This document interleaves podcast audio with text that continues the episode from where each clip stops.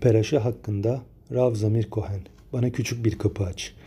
Bu haftaki peraşamızda yazan ve baş harfleri Elul ismini veren Umal Hashem Elokecha et levavcha ve et levav zarecha leman hayecha. Tanrın Haşem kalbindeki ve soyunun kalbindeki engelleri kesip atacak. Bu sayede yaşayacaksın. Pasuğunu üstün körü bir şekilde okuduğumuz zaman aklımıza hemen bir soru takılır. Hepimizin bildiği bir kavram olan akol bir de şamayim, huts mirat şamayim. Tanrı korkusunun dışında her şey Tanrı'nın elindedir. Yani hepimizin elinde özgür seçim hakkı vardır. Teknik anlamda insanın elinde iyiyi seçip berekete sahip olma veya kötüyü seçip sonuçlarına katlanma hakkı vardır. Bu seçim hakkı insanın elinde ise Tanrı'nın kalbimizdeki engelleri kesip atmasının anlamı nedir? Tora bu pasuktan dört pasuk önce şöyle demiştir. Tanrı Haşem'e ulaşana kadar geri dönerek Tanrı tutsak durumda olanları geri getirecek ve sana merhamet edecek. Tanrı Haşem kalbindeki ve soyunun kalbindeki engelleri kesip atacak. Yani insan doğru yolu seçerek ve hatalarından dolayı pişman olarak günahlarını itiraf ederek teşva yaptığı zaman gelecekle ilgili hiçbir endişesi olmasına gerek yoktur. Çünkü Yüce Tanrı sana kanunlara uygun şekilde teşhua yapabilmen için yardım edecek ve kendisine yaklaşman için sana elini uzatacak ve en yüksek noktalara kadar seni yükseltecektir. Zira hahamlarımız Aba letaer mesayein oto kendisi saflaştırmaya gelene yardımcı olunur. Prensibini öğretmişler ve şöyle demişlerdir. Bana iğne deliği kadar bir kapı aç, ben de sana sarayın kapılarını açacağım. Kalbin orla engelleri nedir? Hahamlarımız Adam Arishon ilk insanın Orla yani Berit Milan'ın üzerinde bulunan Orla yani engeli olmadan yaratıldığını öğretirler. Buna göre Orla yasak meyvenin yenmesiyle ortaya çıkan ve vücuttan kesip atılması gereken bir parçadır. Bu parça da kesilip atıldığında 8 günlük bebek kusursuzluğa ulaşır ve Yahudi halkının bir parçası oluverir. Orla kesildiğinde insan Adam Arishon'un günah işlemeden önceki görüntüsüne ulaşır. İnsan vücudunda orla olduğu gibi ruhunda da orla vardır. Orahayim, Akadosh vayadoa ki orlat alev uasotraşa ve avta areşa. Meskini kalbimizde olan Yetserarı'nın görevi Tanrı'nın isteklerine karşı gelecek davranışlarda bulunmamızı sağlamaktır.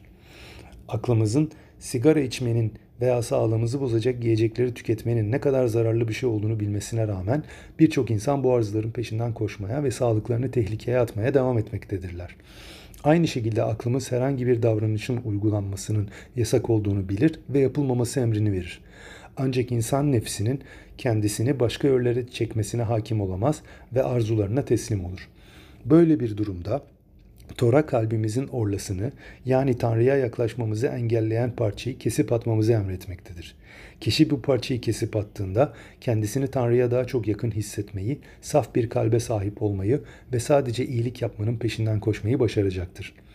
İnsanın huzur ve mutluluk dolu bir hayata sahip olmasından daha iyi bir şey olabilir mi? Mesilat Yeşerim adlı eserde yazdığı gibi insanın nihai amacı Tanrı ile mutlu olmak ve mevcudiyetinin ışığından keyif almaktır. Bu amaca da ulaşabilmek için insan hayatında Tanrı'ya yaklaşmak için bir adım atmalıdır.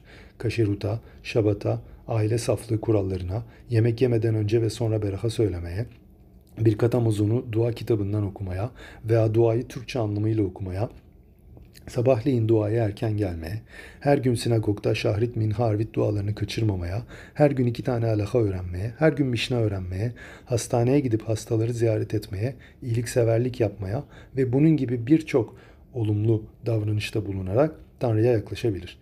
Rosh bayramı Tanrı'ya bir adım daha yaklaşmaya hazır olduğumuzu ve ciddi bir şekilde Tora öğrenmeyi istediğimizi gösterme günüdür.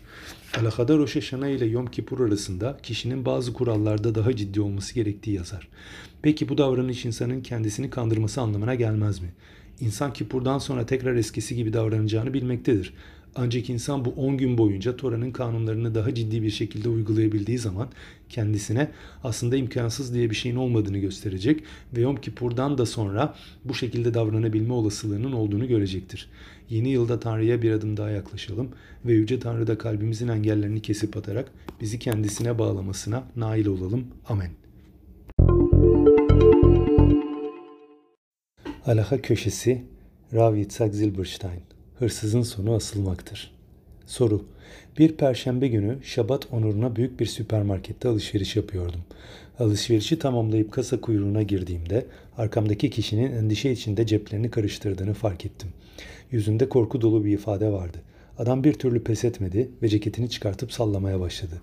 Endişeden ve sinirden gözyaşları akmaya başlayınca son çağrı olarak bana döndü ve şöyle dedi.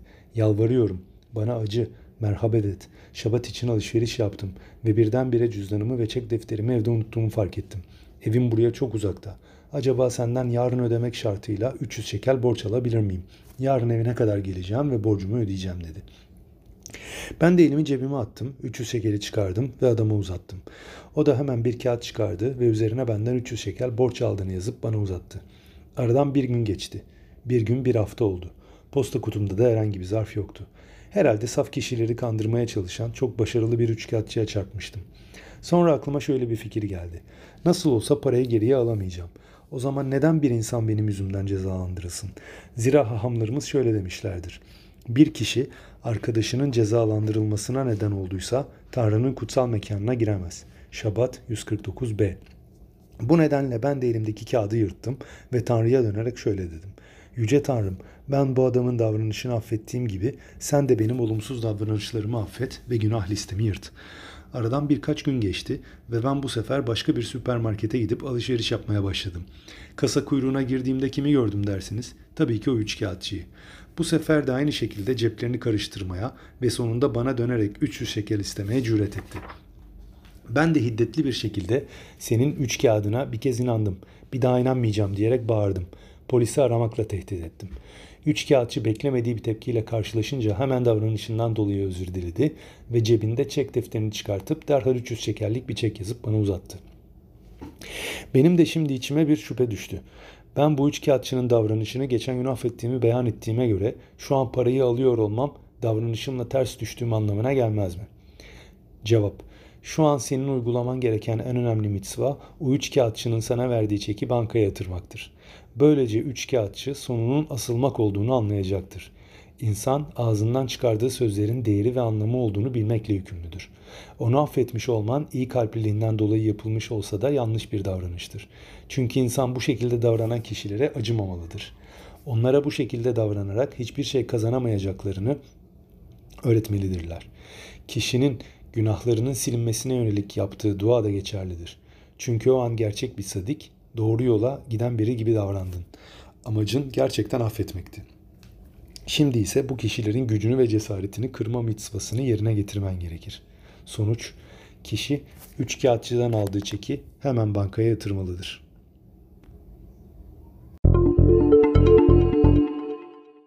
Merak ettiklerimiz Mişkan Şilo Peraşa Bülteni Roş kuralları. Pazar sabahı şahrit duasında tahanunim duası okunmaz. Ayrıca pazar sabahı güneş doğduktan sonra silihot söylemek isteyen kişiler tahannunin bölümünü atlamalıdırlar. Roşeşan arefesinde kişinin yeni bir bıçak alıp onu keskinleştirmesi, gelecek yılda bereketli geçim kaynağına sahip olması için iyi bir seguladır. Kişi Roşeşana bayramında Tanrı'nın huzuruna çıkacağı yargıda Tanrı'ya olan güvencesini göstermek için bir berbere gitmeli, yıkanmalı ve takım elbise giymelidir.'' İpek ve desenli kıyafetler giyilmemesi doğru bir davranıştır. Öğleden sonra olduğunda akşama kadar yemek yenmemesi doğrudur. Böylece bayram yemeği keyifle yenilecektir. Hesed le Alafim adlı eserde kişi Şabat arifesinde mikveye girmeyen kişinin Şabat günü gelen neşama yetera, ruha gelen elementlere nail olamayacağını söyler. İnsan böylesi bir iyiliğe nail olmak için buz bile kırmalı ve mikveye girmelidir.'' İnsan mikveye girerek ruhuna bütün yıl boyunca yapışan günah dolu düşünceleri temizler ve kişiyi tertemiz bir şekilde Tanrı'nın huzuruna çıkmasını sağlar. Kişi mikveye giremiyorsa denize veya mümkünse havuza da girebilir. Bunların hiçbiri yoksa Ben İşay 12.6 litre suyun bir defada kişinin üzerine boşaltılmasıyla da mikro görevini görebileceğini söyler. Ancak bu miktara ulaşmak duşun altında biraz uzun bir süre alacaktır. Yapılması gerekenler Bayramın ikinci günü yakılacak olan mumların fitilleri pazar gününden hazırlanmalıdır. Eğer kişi hazırlamadıysa, fitilin gireceği delik açıksa, bayram günü fitili yerleştirebilir. 25 saatlik mum yakılır. Bayram için metal kap içindeki mumlar yerine uzun beyaz mumları kullanan kişiler bayramda mumun altını ıslatarak mumu yapıştıramazlar. Bunun yerine bayramdan önce folyo kağıdına mum yapıştırılır ve, o folyo kağıtla birlikte mum yerleştirilir. Bayram mumunun berekası Baruch ata Hashem Elokenu melech olam aşer kitşan ve müsavet leadnik ner yom tovdur. Bayram mumu ne zaman yakılır? Birinci akşam yani pazar akşamı güneş batmadan önce bayram mumları yakılır. İkinci akşam ise kiduş duasından önce 25 saatlik mumdan alınan alev aracılığıyla yakılır. 25 saatlik mum yakılmadıysa ikinci akşam bayram mumu yakılmaz. Metal kapların içine yerleştirilen mumları yakan kişiler sönen ve geriye kalan metal kabı çöpe atabilirler. Bütün yıl boyunca öfkelenmek ve sinirlenmek iyi bir davranış değildir. Ancak Roş Hashanah günü öfkelenmek bütün yıl adına iyi bir işaret hiç değildir. İlk gece Şeyheyanu Berahs söylenir. Ancak sofrada yeni bir mevsim meyvesi varsa ikinci geceye saklanır ve ikinci gece ona Şeyheyanu Berahs söylenir. Bazı kişiler Roş Hashanah gecesi balık yememeye özen gösterirler. İbranice'de balık dag anlamına gelir ve endişe anlamına gelen daga kelimesine benzeme, benzemektedir. Ancak öte yandan özellikle balık yiyenler de vardır. Böylece balıklar gibi çoğalmayı dilerler. Herkes kendi geleneğine göre davranmalıdır. Roş günü uyumak. Roş günü uyumama geleneği vardır. İnsan Roş günü uyursa bütün yıl boyunca mazalı da uykuda olur. Ancak Maran Rav Hayim Kaniyevski bu durumun sadece kişi yatakta uyuduğu takdirde geçerli olduğunu söyler. Sandalyede uyuklayan kişi için bu tabir söylenmemiştir. İkinci nedeni ise insanın tüm yılını belirleyeceği ve Tanrı'nın huzurunda yargıya çıkacağı bu önemli günde nasıl uyuyabilir? Ancak ikinci gün öğleden sonra kişi uyuyabilir. Roş Hashanah günü oruç tutmak. Roş Hashanah günü dua öğlen vaktinden sonra bitiyorsa kişi hiçbir şey yiyip içmediyse yarım gün oruç tutmuş sayılır. Bu nedenle dua başlamadan önce bir bardak su içmek doğru bir davranıştır. Böylece kişi oruç tutmuş sayılmayacaktır. Roş Hashanah ile Kipur arasında dualara eklenenler. Şahrit duasında Haşem Melek Haşem Malach duasından önce Haşem Muelokim Haşem Muelokim denir. İştabah duasından hemen sonra Şira Malot Mimamakim Mizmur'u eklenir. Amida duasında ise birkaç tane eklenen bölüm vardır ve kuralları da şu şekildedir. Zohrenu lehayim. Eğer kişi unuttuysa geri dönmesine gerek yoktur. Şabat günü Amida duasının sonundaki ikinci Yulerat son cümlesinden önce ekleyebilir. Mikamoha. Eğer kişi unuttuysa geri dönmesine gerek yoktur. Ancak Şomea Tefila berakasında eklenmez. Çünkü bu bir istek değil, Tanrı'ya övgüdür. Ve yeri Şomea Tefila berakasına uygun değildir. Uftov lehayim ve besefer hayim.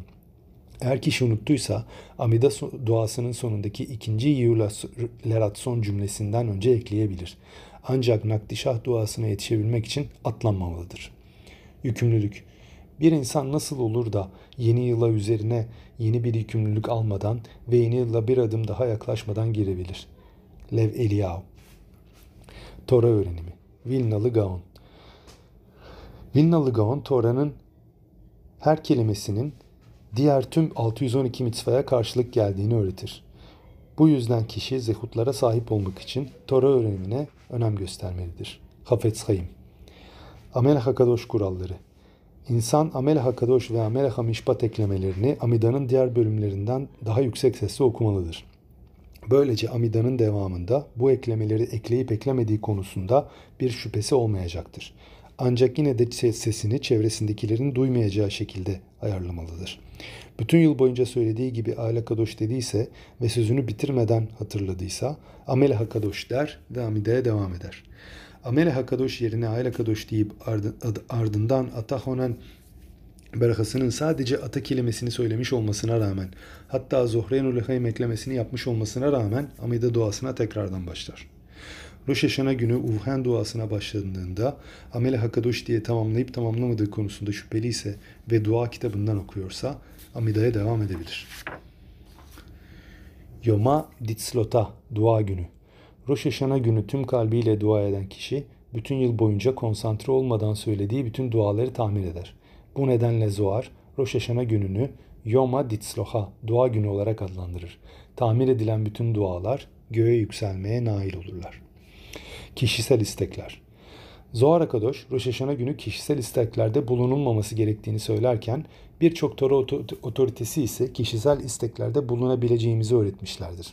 Bu nedenle kişi Roş Hashanah günü özellikle Yüce Tanrı'nın yegane kralı olduğunu ilan etmeli ve en yakın zamanda Şehina'nın Yerişalayim'e geri dönerek Maşiyah'ın gelmesi için dua etmelidir. Bunu yaptıktan sonra kendi özel istekleri için de dua edebilir. Şofar kuralları. Şofar öncelikle oturarak sonra da ayaktayken çalınır. Bunun iki nedeni vardır. Amida duasında tekrar şofar dinleyeceğimiz için hahamlarımız cemaati tekrardan ayağa kaldırma yükümlülüğünü getirmemişlerdir. Önce oturarak ve sonra da ayakta şofar çalarak şeytanın aklını karıştırırız. Sonuç olarak oturarak 30, Amida duasındayken 30, Amida'nın tekrarında da 30 ve en son olarak da Kadiş Titkabal'in sonunda 10 ses daha dinleyerek 100 sese ulaşırız. Son olarak da şeytanın aklını karıştırmak için tekrardan uzun tek bir ses daha çalarız ve böylece 101 sese ulaşırız. Şofar çalınmadan önce Lişmuakol Şafar ve Şeyhiyanu Berhaları söylenir. Şofar çalınması ile ilgili en önemli mitzva, en önemli nokta, şofarı çalan Tokia ile şofarı dinleyen cemaat, şofarı dinleme mitzvasını yerine getirdiklerini düşünmelidirler. Şofarı çalan Tokia, cemaatin şofar dinleme yükümlülüğünü yerine getirdiğini, cemaatin de bu yükümlülüğün Tokia tarafından yerine getirildiğini düşünmelidirler. Aksi takdirde kişi şofar dinleme yükümlülüğünü yerine getirmemiş sayılacaktır. Şofar berahısında Baruhu Baruch Şemo cevabı verilmez. Oturarak çalınan şofardan Amida'nın tekrarının sonundaki şofar çalışına kadar kesinlikle konuşulmaz. Olumlu yazgılar için gerekenler. İnsan en zor durumda bile arkadaşını olumlu şekilde yargılayabilirse, Yüce Tanrı da onu aynı şekilde olumlu şekilde yargılayacaktır. Arkadaşının zorluklarını düşünen, onun için dua eden kişileri de aynı şekilde Tanrı da düşünecek ve onları en iyi defterlere yazacaktır. İsrail topraklarından gelen bazı bayram kitaplarında şofar çalınırken kişinin viduy yapması gerektiği yazmaktadır. Kişi bu viduy dualarını sadece gözleriyle okumalı ve kesinlikle ağzından çıkarmamalıdır. Aksi takdirde, takdirde birçok Tora otoritesine göre bu duaları okuyan kişi için şofar berahası geçersiz olacaktır. Kadınlar zamana bağlı her mitzva gibi şofar çalma mitzvasından muaftırlar. Ancak arabaya, asansöre binmeden sinagoga gelebiliyorlarsa şofar dinleme mitzvasının ödülüne layık olacaklardır. Kişi bir evde kadınlara şofar çalıyorsa ne kendisi ne de kadınlar beraha söylerler. Aşkenaz geleneklerine göre davranan kadınlar ise beraha söylerler. Musaf duasının sonunda tekrarında söylediğimiz Keter duasındaki aye kelimesi ile ilgili olarak Arizal şöyle der. Kişi aye kelimesinde zenginlik, talmid haham olacak çocuklar ve ruah hakodeşten birine konsantre olur. Eğer konsantre olduğunuz şeye uygunsanız ona sahip olacağınız kesindir. Taşlih kuralları. Roş Hashanah'ın birinci günü minha duasından sonra taşlih duası okunur. Taşlih duası için deniz kenarına gitmek gibi bir zorunluluk yoktur. Kişi bir leğene dolduracağı suyla da taşlih duasını okuyabilir. Zohar Kadosh, Matok Midvaş, suçlayıcı şeytandan kurtulmak için Tanrı'nın öğüdü. Gel ve gör Roş Hashanah günü dünyada yargı özelliği hakimdir. Ve Yüce Tanrı yargı koltuğunda oturur.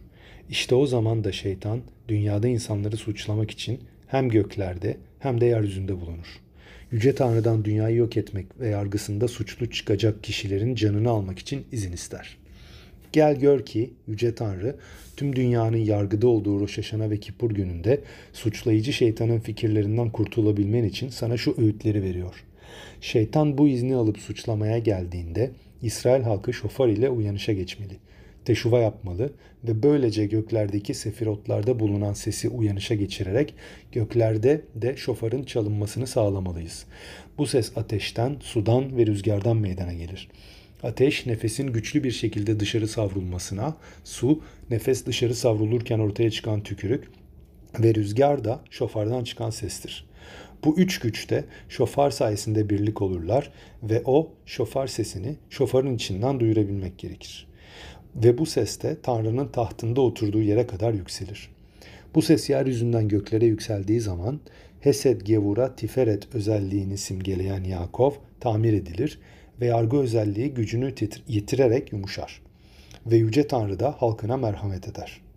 Bu durumda da şeytanın aklı karışır Tam da dünyada yargı özelliğini uyanışa geçirip tüm dünyayı suçlayabileceğini düşünürken birdenbire merhametin uyanışa geçtiğini görür ve aklı allak bullak olur. Aklı karışan şeytan gücünü kaybeder ve hiçbir şey yapamayacak duruma gelir. Ve böylece Tanrı da dünyayı merhamet ile yargılar. Eşet Hayil, içindeki o noktayı yenile. Roş Hashanah bayramını evinde geçir. Evet, sana öğüdüm Roş Hashanah bayramını evinde geçirmendir. Genç bir çiftsen bile en azından bir geceyi evinde geçir. Evinde söyleyeceğin berahalar, yeratson dilekleri hepsi evinin duvarlarına yapışacaktır. Ayrıca böylesi önemli bir bayramda insan aile fertleriyle birlikte olduğunda laf lafı açar ve bazen konuşmalar uzun sürüp yargı günü havasından insanı alabilir. İnsan bayramı evinde geçirdiği zaman yoğunlaşması gereken daha az nokta olur. Ve özellikle çocuklar daha fazla ilgi görürler. İnsan çok daha telim okur ve Yüce Tanrı ile konuşacak zamanı daha fazla bulabilir. İsmah Moşe, Roş gününün önemi hakkında şöyle demiştir. Teşuva yapmak isteyen kişi için bütün kapılar açıktır. Kutsallaşmak isteyen kişi için bütün kapılar açıktır. Kötü güçlerin egemenliğinden kurtulup özgürlüğe kavuşmak isteyenler için bütün kapılar açıktır. Roş saatler kaldı. Düşün, senin elini kolunu bağlayan ne? Seni manevi anlamda ilerleyebilmen için ne durduruyor? İyi bir yıla yazılmak istiyorsun ve buna layık olacaksın. O zaman ihtiyacın olan tek şey teşuva yapmak, özgürlüğe çıkmak ve kutsallaşmak için istekli ve arzu dolu olmandır. Evet, Hashanah yenilenmenin günüdür. Her yıl Roş Hashanah'da Tanrı'ya bağlandığın noktaları yenilersin. Bu yenilenme seninle bütün yıl, bir yıl boyunca olacaktır. Bu içindeki nokta nedir? Bu nokta ruhun içinde saklı olan ve sana hayat verendir. Ancak yıl boyunca onu günahlarınla örttün ve görünemez ve aydınlatılamaz hale getirdin. İşte bu yüzden kendini manevi anlamda güçsüz ve isteksiz hissediyorsun. Rosh Hashanah işte bu tüm manevi lekeleri temizlemeye geliyor. Senin kalbinin derinliklerindeki ışığı ortaya çıkarmaya geliyor. O zaman bizden beklenen nedir? Yoğunlaşmalı ve asıl olanın ne olduğunu anlamamız gerekir. Rav Arye Şehter, Hashanah konuşmasına şöyle başlardı. İyi akşamlar. Hashanah hepimiz için iyi bir akşam olsun. Hashanah'a hazırlıklı gelen kişi bütün sene bunun meyvesini yiyecektir. İçinde başarılı olmak için ihtiyacın olan güce sahipsin. Sakinleş, yoğunlaş ve Yüce Tanrı'dan isteklerde bulun. Yine de büyük bir aileye sahipseniz bile birbirinize bugünün Hashanah olduğunu hatırlatın. Buna rağmen kendine ayırabileceğin zamanların olacaktır. Elinden Telim kitabını düşürme. Telim kitabınla Tanrı'ya yakar ve tüm ailenin ve İsrail halkı için dua et. Böylece hepimizin Masih'ın gelişine ve nihai kurtuluşa nail olalım. Amen.